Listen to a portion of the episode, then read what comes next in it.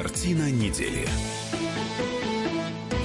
Здравствуйте, друзья. В студии радио «Комсомольская правда» Иван Панкин и мои коллеги Павел Светенков и Надана Фридрихсон, известные авторитетные политологи. Итак, начинаем. На этой неделе стало известно, что премьер-министром назначен Дмитрий Медведев. Он уже собрал Э, по майским указам первую, э, значит, первое совещание.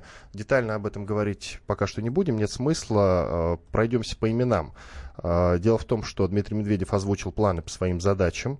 Первыми, первым вице-премьером должен стать, пока что только должен стать Антон Силуанов. Он будет курировать финансово-экономический блок.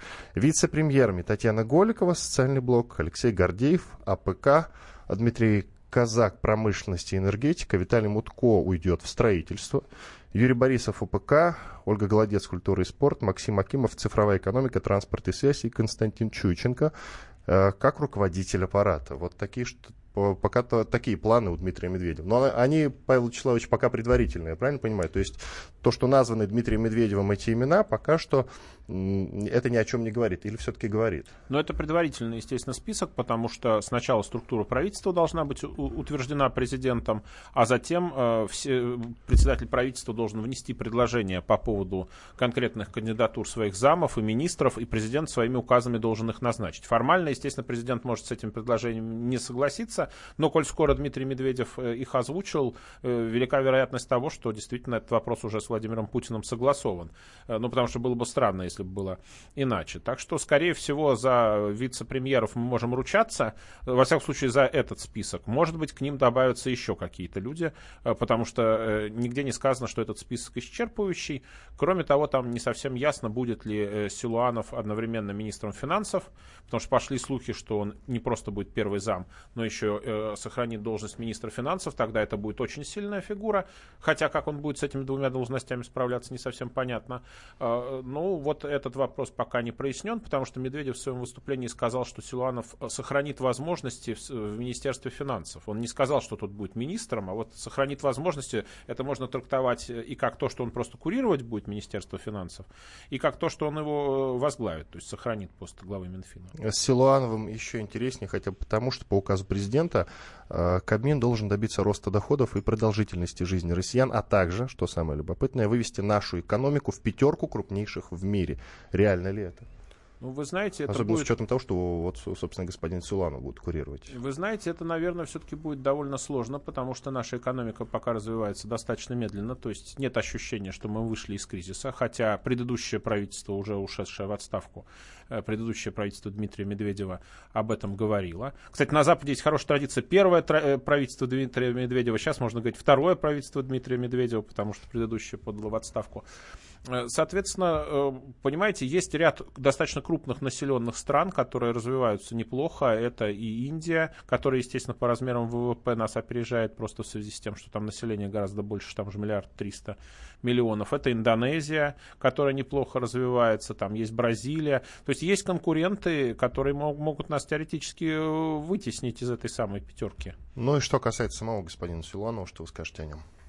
Ну, насколько я понимаю, это компетентный финансист, и э, я думаю, что он э, Дмитрия Медведева в роли первого зама устраивает гораздо больше, чем, например, э, кандидатура Алексея Кудрина э, или какого-то другого э, такого же сильного, скажем так, экономиста с прямым выходом на Владимира Путина. То есть в данном случае э, список вице-премьеров интересен чем, что он демонстрирует, что, в общем-то, насколько можно судить, Дмитрий Медведев сохранил э, позицию реального главы правительства, потому что многие утверждали, что, дескать, даже если Медведев останется председателем правительства, а мы уже знаем, что он остался, то, дескать, это будет такой технический, церемониальный премьер, что у него могут быть слишком сильные заместители, которые его там будут затмевать или действовать автономно.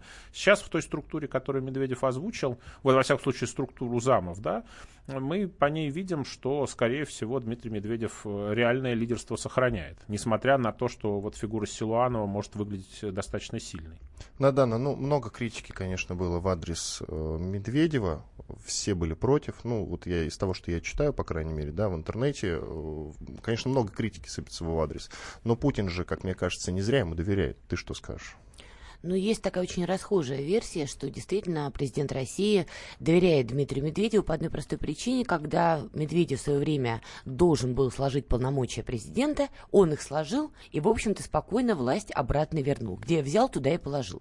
И есть версия, что действительно этот шаг, он, скажем так, вызвал у президента большой отклик, я уже не знаю, в душе или в голове, но отклик он вызвал.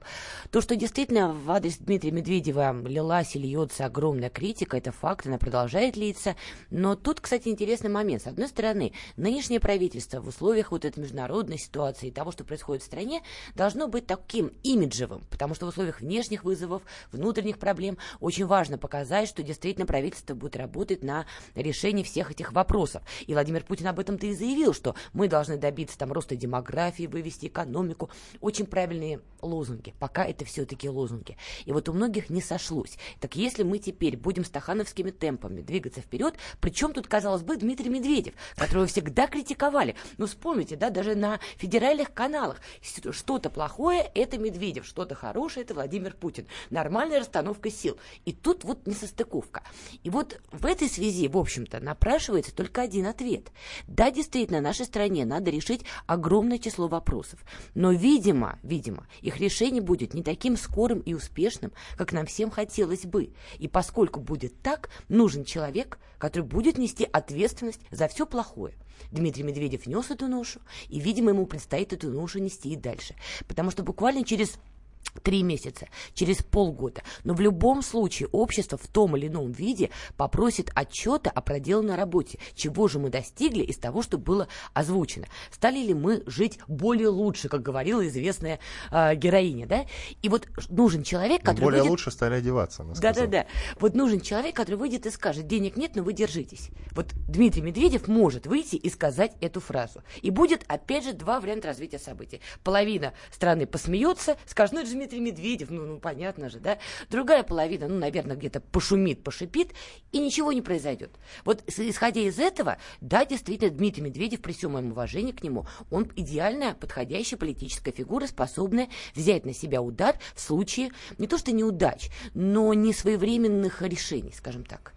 Но он же вызывает на себя и критику, которая будет звучать э, в адрес Владимира Путина. Зачем это Владимир Путин? Почему бы не назначить более Извините, сильного... Иван, не соглашусь. Нет, я уже сказала, что даже вот та линия, которую проложили федеральные каналы, которые действительно играют колоссальную роль в формировании сознания населения, они четко разделили. Вот если что-то плохое, это вина правительства. Правительство не справляется, хотя президент дал указания. Уже развели любопытную точку зрения слышал, что, может быть, мы просто не замечаем того, что сделало правительство. А на самом деле, если бы э, правительство плохо работало, сейчас было бы все гораздо хуже. Вы что скажете, Павел ну, Вячеславович? На самом деле, во-первых, Дмитрий Медведев значительно более сильный аппаратный игрок, администратор, политик и государственный деятель, чем принято считать. У него просто такой достаточно добродушный, э, мягкий имидж.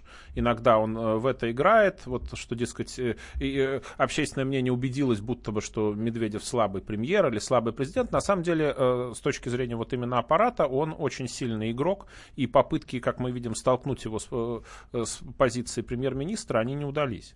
И это и дело не только в доверии со стороны Владимира Путина, ну, потому что это доверие тоже на чем-то основано не только на истории личных отношений. Поэтому Медведев на самом-то деле это сильный государственный деятель, просто у него такой э, специфический имидж в, в рамках нашей системы, вызванный тем, что он все-таки находится до сих пор на позиции своеобразного преемника второго человека в государстве. Э, и, собственно говоря, э, этим и вызвано отсутствие Э, вот такой демонстрация его жесткости.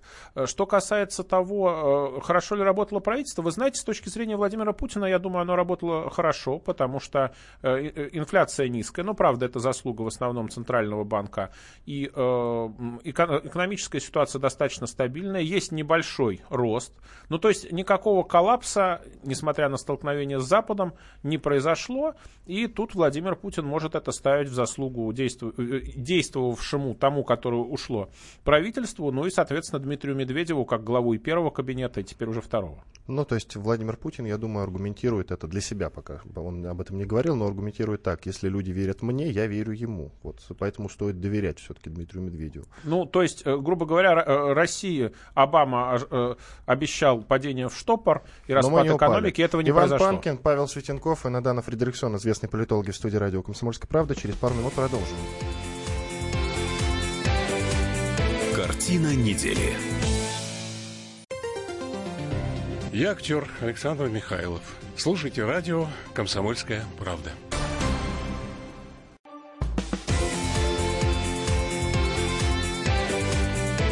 Картина недели.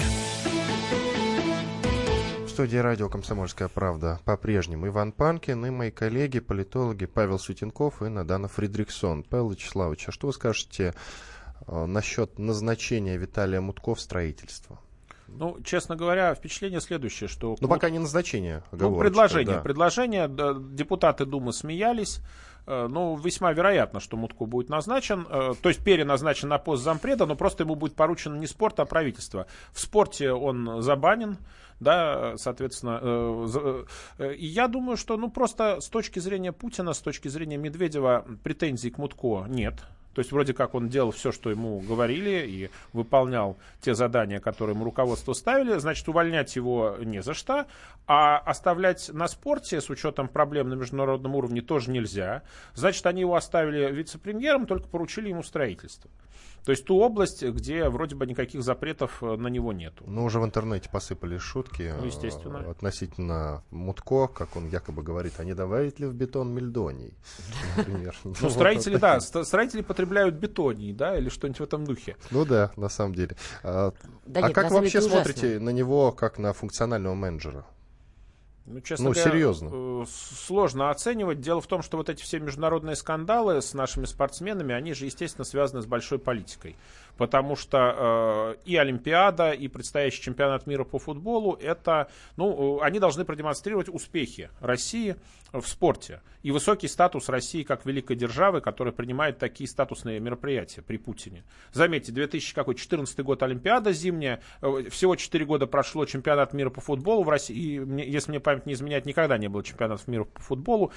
Э, соответственно, по, по этой линии пошел удар. Потому что если не лицемерить, понятно, что спортсмены, профессиональные спортсмены, как правило, допинг принимают. Э, и утверждение, что западные спортсмены, все эти там mm Сирены Уильямс, у которых э, бицепсы, как у профессионального бодибилдера, они все это на молочке, на кашке и на тренировках ну, или сделали. группа астматиков знаменитая. Это все да. смешно, да. И опять-таки, если мы посмотрим, как американцы те же самые делают, мы увидим, что американские спортсмены, как правило, они все больные, то есть им беспрерывно врачи прописывают целые горы лекарств, которые, на, которыми надо спасаться и тому подобное. То есть это политика верхушечная, э, которая от министра спорта, каким был Мутко, на самом деле зависит не очень сильно. То есть даже если считать, что он там гениальный дипломат и способен за кулисами прекрасно договариваться с западными э, спортивными функционерами, все равно давление западных э, спецслужб и давление западных дипломатических ведомств на все эти спортивные федерации гораздо сильнее. Потому что это же хоть э, президент МОК, Международного олимпийского комитета и президенты крупных федераций спортивных и строят из себя себя людей, которые равны по статусу главам государств, да, они же на самом деле таковыми не являются.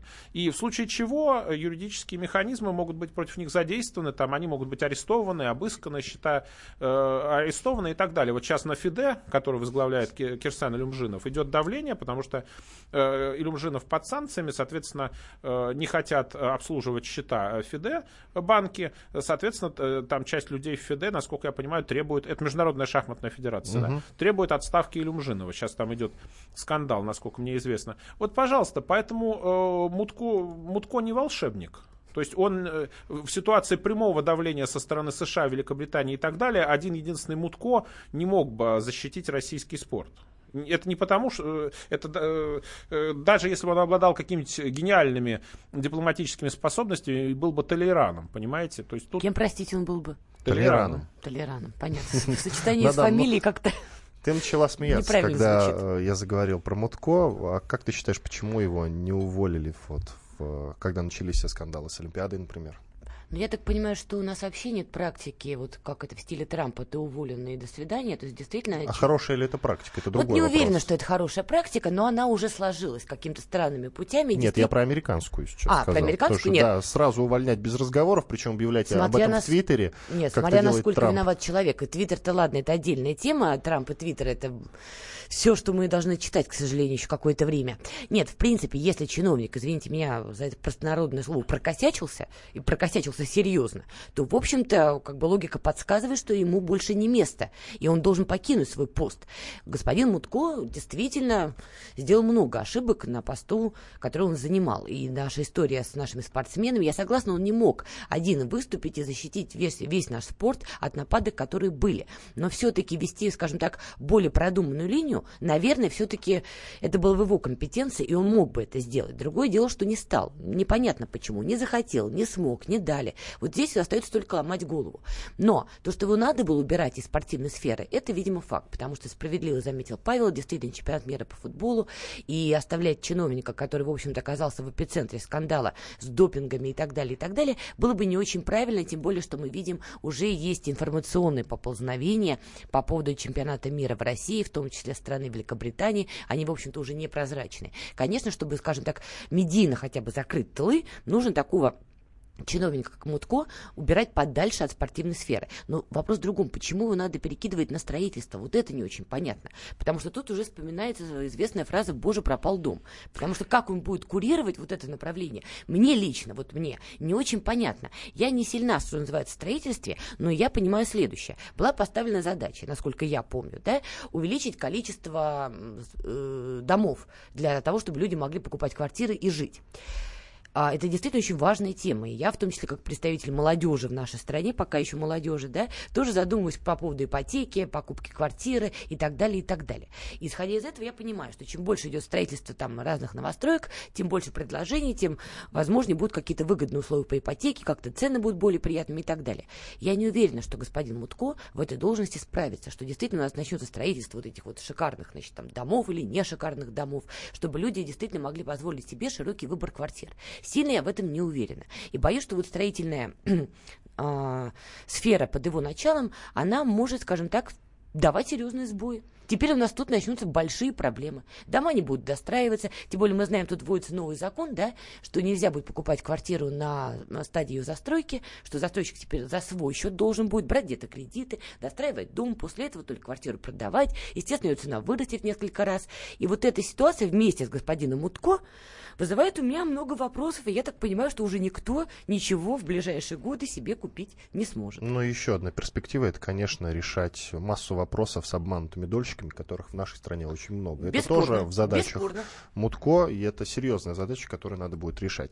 Еще один любопытный момент, э, который я хотел бы обсудить. Э, Смотрите, Кудрин согласился возглавить счетную палату, его выдвижение э, выдвижение руководства «Единой России» согласовало с Дмитрием Медведем. Насколько я понимаю, опять-таки, это на данный момент не точно, только предполагается, что Кудрин ну вот ведомости, например, пишут, что Кудрин согласился возглавить счетную палату. Как вы вообще на это смотрите, Павел Вячеславович? Ну, если это действительно так, если это будет осуществлено, то, конечно, это будет выглядеть как поражение аппаратное Кудрина, потому что он явно писал э, свои программы не для того, чтобы занять пост председателя счетной палаты, а для того, чтобы стать, э, ну, э, задача максимум, наверное, была все-таки премьер-министром, главой правительства, а минимум, ну, он мог стать либо первым замом председателя правительства с очень широкими полномочиями и фактической автономией от Дмитрия Медведева, если Медведев сохранял свой пост, либо ему э, сватали должность какого-то очень высокого чиновника в администрации президента, опять-таки с эксклюзивными полномочиями. То есть э, была заявка на то, что Кудрин это такой отдельный центр экономической власти. То, что он прописывал в своих программах, это там какой-то административный трибунал с очень широкими полномочиями, возглавляемый чуть ли не президентом лично. И, в общем-то, он претендовал на то, чтобы руководить неким таким штабом экономических реформ. Вот если описывать всю конструкцию, которую он э, придумал со своими советниками. И эта конструкция, если Кудрин действительно идет в счетную палату, она вряд ли будет реализована, потому что счетная палата орган власти, конечно, достаточно почтенный и влиятельный, но совершенно понятно, что руководить экономическими реформами из счетной палаты не получится. Хотя э, счетная палата имеет свои преимущества, это автономная организация, это орган изначально парламентского контроля, и э, она достаточно влиятельная, автономная от, э, в общем-то, от многих ветвей власти нашей. И, соответственно, теоретически, если усилить ее полномочия, Кудрин будет влиять серьезно на ситуацию э, вокруг правительства, и это хорошая возможность э, потом с этой должности куда-то уйти уже на повышение, может быть, в правительство тоже. Как Голикова как предполагается, уходит. Ее же сейчас будут назначать на пост заместителя председателя правительства по социальной сфере, насколько я помню. Соответственно, вот это хороший трамплин для перехода в правительство на какую-то более высокую должность. Но хотел-то Кудрин сразу попадания в правительство и, и сразу хотел этой высокой должности. Опять-таки ходят слухи, что Кудрину лично доверяет Владимир Путин. Кстати, да. Ну, это вполне возможно так и есть. Влияние Кудрина достаточно серьезное, но конфликт, который сложился у Кудрина несколько лет назад э, с Дмитрием Медведевым, он, видимо, остается. Медведев не хочет видеть Кудрина в роли своего зама и э, чтобы не возникало тотального конфликта в правительстве, и правительство было все-таки работоспособным, Владимир Путин, видите, сохраняет э, систему единоч... единоначалия. То есть Кудрин в правительство при Медведеве попасть не может, а заменять его э, на Медведева на, в должности председателя правительства Путин тоже не захотел, как мы видим. Но руководство Единой России согласовало с Дмитрием Медведевым этот вопрос. Медведев Пока председатель Кудрин партии, обдумывает этот вопрос. Ну что ж, подождем, что называется. В студии радио «Комсомольская правда» Иван Панкин и мои коллеги Павел Светенков и Надана Фредериксон, известные политологи. Через 4 минуты после рекламы и хороших новостей продолжим. Картина недели. Добрый день, я Александр Олешко. Слушайте радио «Комсомольская правда».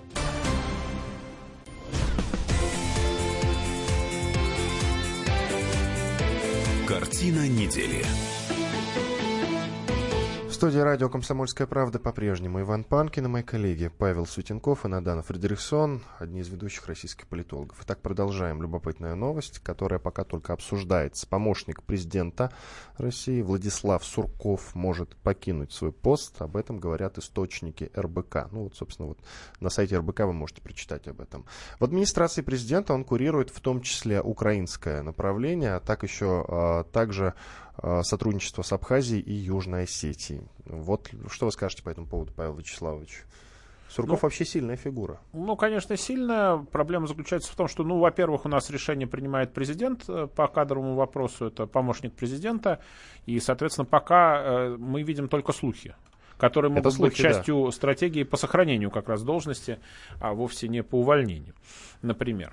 Э, Что касается ситуации вокруг Украины, ну, ощущение, что она зашла в тупик, и хорошего решения нет, потому что Запад предлагает нам просто капитулировать по Донецку и Луганску, а капитуляция по Донецку и Луганску означает, что следующим ходом, естественно, будет вопрос о Крыме и Севастополе, и будет очень серьезный конфликт вокруг Крыма и Севастополя, потому что нынешние украинские власти, разумеется, от Крыма и Севастополя не отказывались. Запад эти претензии тоже поддерживает. То есть сдача Донецка и Луганска просто означает, что у нас пойдет обострение на этом направлении, причем гораздо более серьезным. Потому что если в случае с Донецким и Луганском можно, будет, э, можно говорить, что это внутриукраинский конфликт, как, собственно, российская власть война. неоднократно и говорит, то в случае с Крымом и Севастополем такого сказать нельзя, потому что Крым и Севастополь официально включены в состав э, Российской Федерации, и все кризисные явления вокруг Крыма и Севастополя, естественно, будут э, прямым конфликтом России и Украины. И, в общем-то, конечно, на Владиславе Суркове, как на стратеге, э, лежит часть ответственности за то, что мы вот так вот неудачно разыгрывали ситуацию вокруг Украины, э, за то, что мы в свое время признали э, Петра Порошенко в качестве президента Украины, и, в общем, за все эти вот достаточно неудачные маневры вокруг э, Донецка и Луганска. Но таким образом мы, наверное, хотели как-то смягчить э, двусторонние отношения, просто наладить их как-то, поэтому и признали. Ну, мы как-то, знаете, не наладили двусторонние отношения, потому что на Украине утверждают, что есть российская агрессия, причем это не утверждение маргиналов, а утверждение официальных украинских властей. То есть а, там на, на уровне риторики утверждается, что фактически идет война с э, Россией. Опять-таки, это официозная риторика, что очень важно. То есть это не риторика какой-то оппозиции или каких-то городских сумасшедших, это риторика людей, которые находятся у власти. Плюс э, Минские соглашения знаменитые, по ним Украина не выполнила вообще ничего. И не собирается. А там и изменения в Конституцию, специальный закон о статусе вот этих э, районов Донецка и Луганска, и право на язык э, местный, региональный, подразумевается, видимо, русский, и э, э, право на местную милицию, и много чего было прописано, и амнистия. Ничего из этого Украина не сделала вовсе. Сейчас э, речь при поддержке Запада идет только о передаче грани- контроля над границей между между Донецком и Луганском и Россией, украинским властям. Если это происходит, следует прямой военный удар, обе республики уничтожаются, после чего Порошенко триумфально переизбирается, после чего э, у нас опять э, проблема Крыма и Севастополя, причем в очень острой форме, потому что, как я уже сказал выше, если Донецк и Луганск можно представить как внутренний конфликт, ну, дескать, вот это вот внутреннее дело Украины, Россия не вмешивается, но Крым и Севастополь нельзя представить как внутренний конфликт, раз уж мы включили Крым и Севастополь в составе России. Это будет конфликт межгосударственный. По сценарию противостояния Индии и Пакистана, ну, по, по, по всем, э, по сценарию аналогичных конфликтов. Соответственно, ну, к сожалению, вокруг Украины все печально. Э, сохранит ли Владислав Сурков свою должность? Но ну, мы сейчас увидим в ближайшее время, если будут Ну да, на слухи-то на самом деле ходят uh, уже едва ли не полгода. Вот я открыл «Московский комсомолец». Mm-hmm. Кандидат в президенты России от партии «Яблоко». Это uh, публикация за 31 января 2018 года, то есть ей уже плюс-минус полгода. Так вот, кандидат в президенты России от партии «Яблоко» Григорий Явлинский сообщил в, в Пскове в ходе общения с журналистами, что что в ноябре этого года обсуждал с президентом Владимиром Путиным тему Украины. И там встал вопрос о том, чтобы назначить политика вместо Владислава Суркова главным переговорщиком по Украине. Нет, но это, извините, это уже полные слухи, потому что все-таки давайте не забывать. Какие слухи он это сказал? Ну, вот, мало ли что он сказал. Послушайте, Иван, я То вам уже давно скажу. этот вопрос обсуждается. Да, Владимир Путин меня решил назначить, я не знаю, главным по всему СНГ. Ну и что? Вот я это заявила. И что, это правда, что ли? Понимаете, кто это будет разбирать? А хорошая идея, вы знаете, надо... Спасибо большое, Павел пожалуйста, вот проголосуйте за меня. Нет, мало Это ли к Владимиру Владимировичу. Мало ли кто чего заявил. Все-таки, опять же, Григорию Явлинскому действительно очень важно напомнить о себе, напомнить о том, что он все-таки политическая фигура и так далее, и так далее. Тем более, что его политические активы, они действительно за последние годы, ну, скажем так, сильно-сильно упали. Я не вижу никакого прагматичного смысла, если мы всерьез-то будем обсуждать, да, менять Владислава Суркова на Григория Явлинского. Это довольно странная, была, странная была бракировка. Во-первых, Владислав Юрьевич, что бы там про него ни говорили, какой бы амплуа там, не знаю, серого кардинала, не серого кардинала у него было, а, все-таки этот человек постоянно пытается показать, что он всецело фигура президента, что он всецело э, ему предан и так далее, и так далее. Мы помним его разные статьи, где он говорил, что Владимир Путин э, послан России чуть ли не Господом Богом. Его недавняя статья, очень интересная, кстати говоря, э, где он даже Оксимирона цитирует, да, «Сто лет одиночества». В общем-то, многие в этой статье я имею в виду политологов, а, увидели некий призыв, что вот он напоминает о себе и в очередной раз пытается, что называется, поклясться верности. Это человек, который действительно пытается работать, исходя из интересов России, в том числе на украинском направлении. Убирать этого человека сейчас, особенно когда а, вот Павел нам описал довольно сложную конфигурацию, которая выстраивается вокруг Украины, и, в общем-то, я так послушав Павла, мне захотелось посыпать голову пеплом, потому что ничего хорошего эта конфигурация, по крайней мере, для нашей страны, не сулит. И вот в этот самый момент убирать человека, который может быть, с ошибками где-то. Действительно, там было много вопросов в отношении работы с Донбассом, да, там есть э, определенная критика.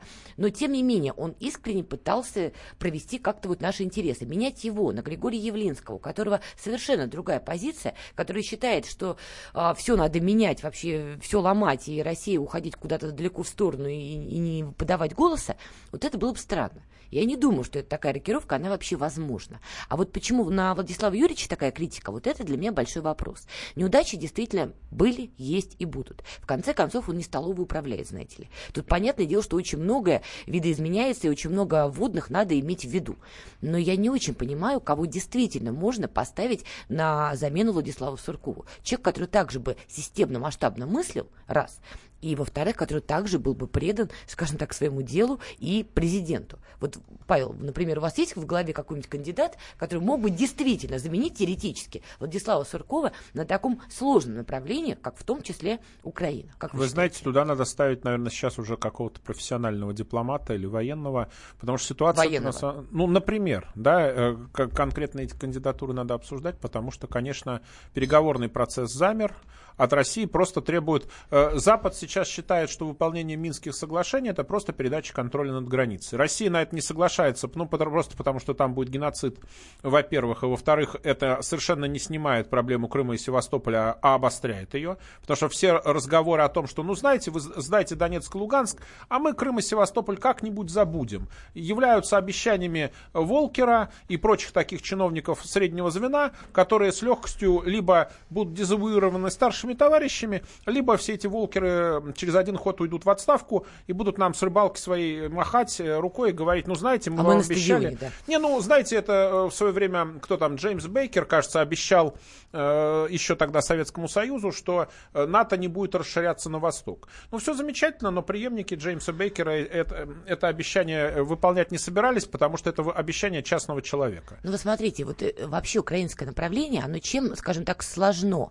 А многие вещи, вот вы говорите, назначить дипломата или военного, не получится. Многие вещи ведутся в кулуарах. Это такая теневая отрасль внешней политики. Какие-то переговорные процессы, какие-то договоренности. И не то, я не говорю даже про Донбасс, да? Даже вот наши переговоры с Германией по вопросу ситуации на Украине зачастую ведутся в тишине и не придаются огласке никакие договоренности. Потом, постфактум, мы видим, что-то там заявили, это может быть очень далеко мы от видим, истинных что переговоров. договоренностей-то нету. мы привыкли думать э, за, э, в постсоветский период, что Германия нам, в общем, э, друг и союзник, и что она своеобразный лоббист России на Западе, но именно после 2014 года мы увидели, что Германия таким лоббистом быть перестала, заняла достаточно жесткую позицию, и больше того, в начале 2017 года именно Германия э, лоббировала сохранение санкций в отношении России, потому что боялись, что пришедший к власти Трамп э, санкции отменит. То есть Германия заняла враждебную позицию. Ну, не враждебную, но, скажем так, больше что- подыграла мы пока что не, не видим э, э, каких-то, что какие-то договоренности с Германией э, улучшают ситуацию. Германия занимает ту же самую позицию, которую занимают все остальные западные страны, то есть давайте сдайте Донецк и Луганск, а потом что-нибудь как-нибудь. Это, естественно, неприемлемо, потому что повисает вопрос Крыма и Севастополя. Естественно, Украина неоднократно заявляла, что она по-прежнему на эти две, два российских региона претендует. И до урегулирования вопроса вокруг Крыма и Севастополя совершенно невозможно, на мой взгляд, урегулирование всерьез и вокруг Донецка и Луганска, потому что, ну, я говорю, отда- отдача Донецка и Луганска автоматически, э, автоматическое обострение вокруг Крыма и Севастополя. Э, Украинские власти получают, э, освобождают ресурсы, которые сейчас у них заняты на Донецке и Луганске, провозглашают э, э, победу над Донецком и Луганском всего лишь первым шагом как сказать, в войне фактической против России. Вы уже Дальше прописали получаем- Порошенко торжественную речь, как Ну, он уже на коне въезжает Он, он в Киев, сам машет напишет, рукой. он сам напишет, он сам напишет. Интересно, на украинском или на русском он напишет сам? Вот это большой вопрос. Но к Ну, чему я вела? разница? Владислав Сурков, он мастер теневых переговоров, что и подразумевается в ситуации вокруг Донбасса. А вот военный или любой дипломат – это люди, которые работают публично. И вот я не вижу пока кандидатуры, которая бы действительно в кулуарах ювелирно вел бы переговоры по этой болезненной теме. Я такого человека не вижу. Не знаю, может быть, конечно, он есть, и кто-то мне и подскажет имя и фамилию, но менять Владислава Суркова на кого бы то ни было сейчас на мой взгляд. Это довольно странное решение. Это говорит только о том, если действительно замена произойдет, что сформировалась какая-то серьезная коалиция против него, его просто выдавливают. Потому что объективно его менять сейчас смысла нет. Если выдавливают, э, если убирают, значит, есть определенное недовольство у силовых каких-то ведомств его работой, либо где-то с кем-то он внутри, э, скажем так, российских коридоров с кем-то не договорился, скажем так. Кому-то перешел дорогу. Это уже внутренние разборки. Объективно его менять не стоит. Ну что ж, давайте к другой международной Пока что, к теме сожалению, перейдем. все эти хитрые переговоры ни к чему не привели и привели только к ухудшению ситуации. Не, подожди, ну где Вд- ухудшение? коллеги, Наоборот, коллеги. война там сейчас остановлена в горячей фазе. Перестрелки, да. Но прям вот масштабной войны с котлами и так далее, такого сейчас нету все-таки. И наши границы Но в это этом не смысле значит, что не, будет подвергаются обстрелам. ходом. Сейчас У будет нас чемпионат мира. Что значит не сейчас. будет? Мы обсуждаем то, что на данный момент сейчас. На данный момент тех ужасов, которые я слышала лично от экспертов там, в 15-16 году, что к 18 наша граница будет вообще обстреляна гранатами и так далее, и так далее, такого не произошло. Но Да, это на данный не месячишко. происходит еще и потому, что у Украины Посмотрим. нет денег на боевые действия. Ну и что-то там поставляют, вот Джавелины уже, например, поставили вроде как. Ну, Хотя это говорят пока и этом. не использовать при этом, при всем. Но Киеву оказывают всестороннюю помощь. Поэтому так вот распиная Суркова и говорить, нет, он со всеми справился. Слушайте, ну а вы попробуйте на его месте решить эту проблему. Я думаю, никто из Ты здесь присутствующих не может это сделать. Ты так говоришь, как будто мы против Владислава А я по Суркова. глазам вижу, что вы против Владислава Суркова, Нет, Иван. Вот вы я лично. не- Нет, нет, я не против. Наоборот, он мне всегда импонировал, чистая правда. Итак, э, прервемся на две минуты. Вы так заговорились э, насчет Украины. Прервемся на две минуты. Иван Панкин, Надана Фредериксон и Павел Светенков в студии радио «Комсомольская правда». Оставайтесь с нами.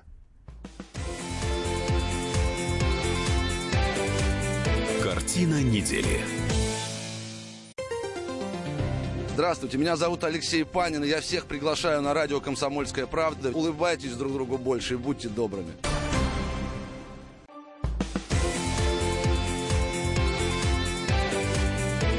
Картина недели.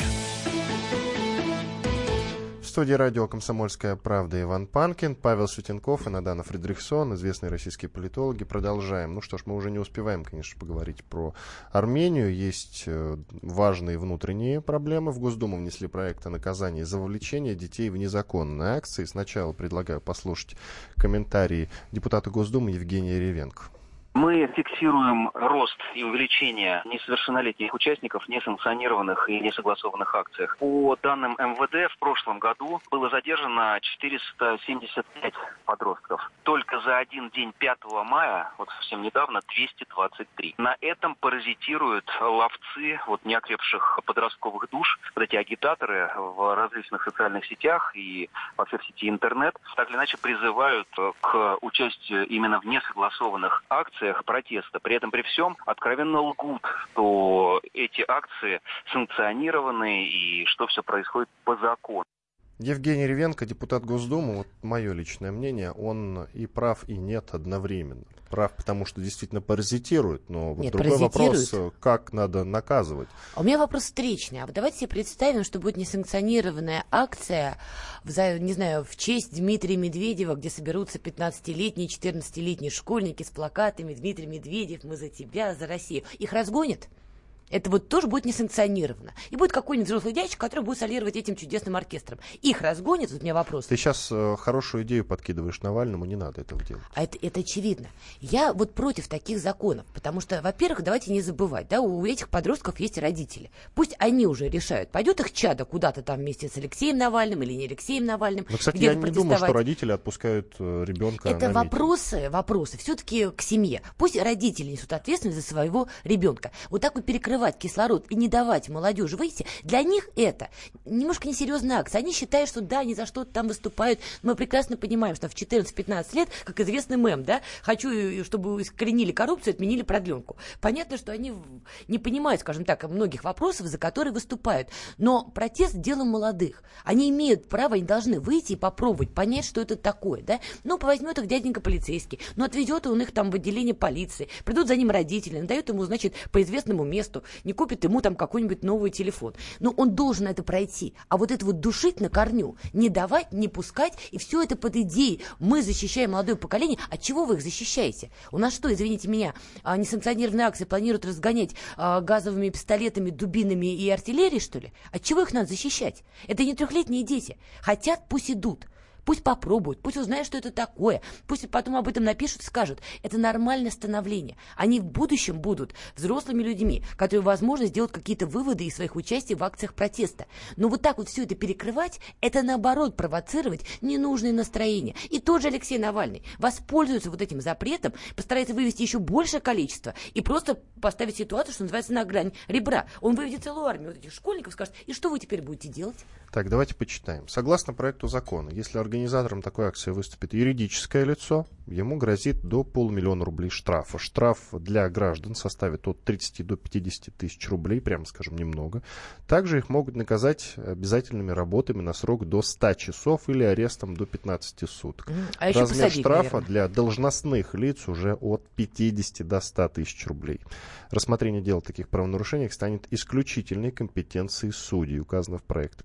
Протоколы будут составлять полицейские. Вот такие дела. Нет, ну это ужасно. Послушайте, я понимаю, что многим поперек горла встает, что уже неоднократно говорят, что вырастает в политическом плане более свободная молодежь, да, которая в том числе потребляет контент Ютуба, и мы видим, что на эту аудиторию уже начинают целенаправленно работать, мы видим разный контент, который действительно направлен вот на эту молодежь, которая интересуется политикой, но которая еще не в том возрасте, чтобы, например, голосовать. Я понимаю, что эта а, прослойка общества вызывает большие опасения, особенно у наших чиновников, которые путают слово стрит-арт с, атри- э, с артритом. Я понимаю, что для них это большой вызов. Артрит актуальнее. Артрит для них, конечно, Для них. актуальный, но путать вот эти два понятия довольно странно. И я понимаю, что это очевидный страх перед этой молодежью. И мне не нравятся вот эти вот меры и так далее. Тем более, когда все это прикрывается, вот мы заботимся о детях. Вы не о детях заботитесь, вы заботитесь о себе. По крайней мере, честно об этом говорите, и тогда будет меньше критики в ваш адрес. Это очень, как бы- я сейчас процитирую Трампа, это очень-очень плохая идея, очень плохая инициатива. Я напомню, что в прошлом году спикер Совет Федерации Валентин Матвиенко предлагал предлагала запретить участие несовершеннолетних в протестных акциях, особенно несанкционированных. По ее мнению, подростки не всегда могут принимать по-настоящему взвешенные решения. Вот такие а дела. что, Валентина Ну, Матвиенко за них должна надо, принимать э, решение? на самом деле, вынесла предложение. Два решения принять. Надо первое запретить несовершеннолетним э, участвовать в протестных акциях, и второе объявить несовершеннолетними все население страны. Ну, то есть поднять возраст совершеннолетия э, лет так до 90, после чего окажется, что все подростки, и, соответственно, все запрещено. Ну, честно говоря, идея, откровенно говоря, неудачная которая ну, и работать не будет, э, э, и, э, в общем-то, как, и все подобные запретительные, формально запретительные идеи, просто вызывает дополнительное напряжение. С другой стороны, вот эта история, которая нам э, произошла вот на последних акциях протеста, когда какие-то непонятные, прости господи, казаки, да, стоя за спиной полицейских, пытались, значит, бить протестующих. Я, честно говоря, долго не верила. Думала, ну, какая-то, ну, информационная шумиха. Поискала в интернете видео. Ну, действительно, я видела кадры, как он ну, как-то вот рукой пытается ударить, а потом прячется действительно за полицейского. Тут действительно большой вопрос, кто этих казаков, во-первых, условных казаков, да, давайте все-таки так закавычим их, кто этих условных казаков направил на акции протеста, кто вот этот серый кардинал, который кукловодил вот этой вот всей историей. Я понимаю, что, видимо, они хотели оградить полицию, чтобы она якобы не выступала агрессором, но зачем надо было нагонять вот это вот мракобесие, которое вот устроило то, что оно устроило, вот это большой вопрос. И если подростков хотят защитить вот от этих казаков в кавычках, тогда, может быть, просто не нагонять вот таких вот такие темные силы на акции протеста и вообще никого не Ну, придется это, ничего честно защищать. говоря, первый, первый случай, по-моему, за долгое время применения так называемых тетушек. Э, На Украине так называются э, проплаченные э, хулиганы, которые пыта- э, так назывались, которые пытались э, противостоять протестным митингам. Вот э, попытка использовать э, казаков в качестве тетушек, она, конечно, А вот интересно, а э, вот омерзительная, потому что и по репутации казачества на- наносится серьезный удар. И практика показывает, что все эти тетушки в случае серьезного кризиса мгновенно разбегаются. Так и на Украине не так было, потом. и во время протестов 11-12 годов у нас э, то же самое было. То есть предполагалось, что всякие там движения наши, они будут невероятно бороться э, с российским Майданом, но практика показывает, что в случае серьезного протестного движения народного все эти э, волшебные люди мгновенно рассасываются в окружающей среде. И так было и э, при падении власти КПСС, и также было, и, э, допустим, когда э, пала царская власть, потому что существовал в свое время Союз русского народа, в который входило несколько миллионов человек, но именно вот в феврале 17 года ничему не помог, потому что, не потому что русский народ плохой, а потому что создавалась эта структура чисто административными методами. Туда, насколько, э, если мне память не изменяет, вписали, например, кучу железнодорожников. Э, В итоге все эти люди э, ничем императорской власти не помогли. Вот мне просто интересно, кто этот гениальный в кавычках человек, который вообще придумал вот этот проект запустить вот этих вот закавыченных казаков. Это вот мне просто интересно, из какой он хотя бы, э, из какого ведомства. Это в МВД придумали, это ФСБ придумали. Где вообще во- родилась вот эта чудесная в кавычках идея? Просто э, хотелось бы понять, что это за человек.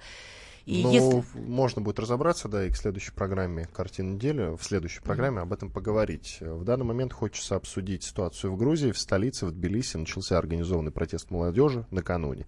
А, Перед этим в двух ночных клубах Тбилиси прошла спецоперация по задержанию наркоторговцев. На площади перед парламентом собралось несколько тысяч человек. Они требовали отставки премьер-министра и главы МВД. Посетители клубов утверждали, что силовики подвергали их насилию и унижению. Об этом пишет, э, пи- об этом пишут на сайте «Говорит Москва». Надана, что скажешь по этому поводу? Но на самом деле это очень показательная история. После того, как в Армении отшумели акции протеста, они теперь перекинулись а, в Грузию. Но если в Армении изначально основа была более серьезная для этого, да, люди выступали против Сержа Сарксяна, который нарушил данное народу обещание не выдвигать себя в качестве премьер-министра, то в Грузии все начинается совсем интересно, потому что понятно, что вся вот эта вот история вокруг к- ночных клубов и наркотиков – это повод. Возможно, действительно, полиция там где-то и применила какую-то чрезмерную силу. И тут, э, возможно, отчасти правды, мы же помним, на чем поговори- погорел в итоге Михаил Саакашвили, когда стало известно о пытках в тюрьмах, и что МВД не такой замечательный, каким вы, скажем так, рисовали все это время Ивану Мирабишвили и Михаил Саакашвили. Для грузин эта тема действительно очень болезненная, когда полицейские позволяют себе какие-то перегибы, ну, тут и в силу менталитета, и в силу недавних, что называется, скандалов. Но очевидно совершенно, что акции протеста против, э, возможно, излишнего применения сил со стороны полиции явно не должны приводить к крикам «Отстав- «отставка премьер-министра», требованиям к этим. Это как-то разные немножечко вещи. Но все-таки это произошло. На мой взгляд, это уже такая проекция того, что, во-первых, господин Иванишвили вернулся а, в политическое поле Грузии. Как он заявил, не очень-то хотел, но вот ситуация, скажем так, сложилась довольно тяжело, довольно сложная ситуация, ему нужно эту ситуацию исправлять. Действительно, грузинская мечта, которую он создавал, не справилась с теми задачами, которые а, перед ней были поставлены. Да, Саакашвили они в итоге страну выдавили, но жить лучше в Грузии, жизнь лучше в Грузии не Господи. Павел в Грузии жизнь стала не лучше. 30 секунд э, повторение армянского сценария возможно, в Грузии нет? Ну, думаю, возможно, во всяком случае, такая попытка. Попытка, ну, попытка уже начата, ну, вот, скажем э, так. Вот уже посмотрим, насколько, насколько убедительно она будет, потому что в Армении, конечно, э, власть свергла не тысячи человек, там полстраны на улице вышло. Тут вопрос в другом. Сила Михаила Саакашвили, который по-прежнему в Грузии находится, вот они будут принимать в этом участие? Будут ли они активно расшатывать ситуацию? Я думаю, да. Ну, и как раз посмотрим. Саакашвили сейчас нечем Иван заняться. Панкин, Павел Светенков и Надана Фридрихсон, известные российские политологи. Спасибо, что были с нами. До свидания. Спасибо. До свидания.